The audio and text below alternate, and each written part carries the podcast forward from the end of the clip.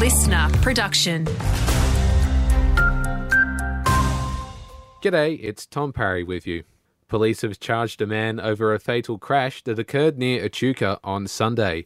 It's alleged the 23 year old was driving a car that struck a tree and caught fire on the Murray Valley Highway, killing a 26 year old woman and an 11 year old boy.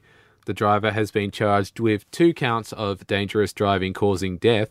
He'll face Echuca Magistrates Court next Tuesday. Meantime, Victoria's top cop is pleading with drivers to take more care, with 10 lives already lost on the state's roads this year.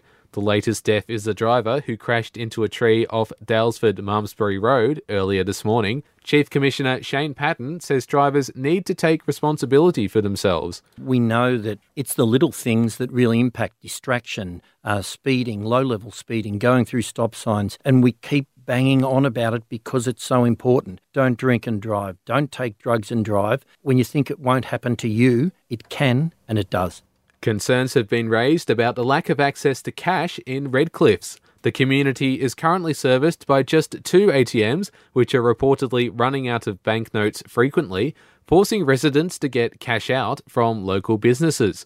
No bank branches currently operate in the town, with the last one having closed in 2020.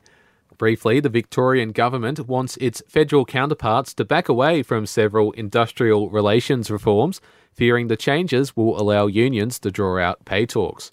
And you could be the lucky artist who gets to paint a new mural in Bendigo. The city's council wants to hear from street artists for a piece to go on the wall of the old fire station building in View Street. Greater Bendigo Council's Marie Tonkin says artists have free rein to be as creative as possible artists are really best placed to come up with a creative concept rather than us suggesting one for them. So it is an exciting project to have for an artist with an open brief like that.